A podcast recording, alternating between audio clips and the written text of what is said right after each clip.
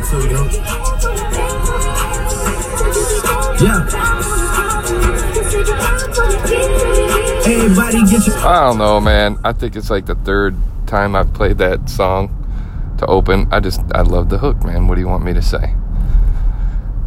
Obviously, not feeling good today, man. Um, it is 27 degrees in Michigan.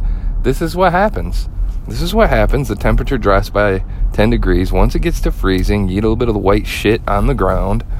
Um, and what happens? Up oh, there's a cop. Hang on a minute. There's a cop right there, and the motherfucker's looking right at me. I just, man, I swear, they just, they, they're looking for it. They don't even try to hide in this city. anyway, man, I'm I'm sick as a dog. Um, this is a this is a byproduct of living in this state. The second the temperature drops, your health goes to shit. Even if you're one of the healthiest people. I'm not the most healthy person, but I'm not bad. I don't eat a lot of bad shit. I go to the gym. I drink a lot of water. I take multivitamins. I do I do good. But guess what? The weather temperature drops, so guess what? You get sick. It's kind of bullshit. Yeah. So um, uh, my apology, my apologies for the lack of uh, lack of updates. I know it's been a couple days. I'm just I'm going through it.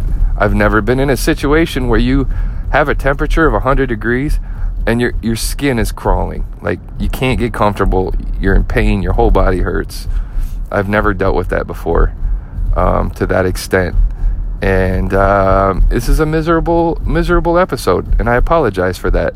But guess what? I'm a human, and humans go through painful shit sometimes. And if this is the biggest pain I got to go through in my life right now, I'll take it. I will absolutely take it um, because I don't want any of the other foul shit that people in this world have to deal with. Because I have two cars in the driveway, a nice house, happy and healthy family.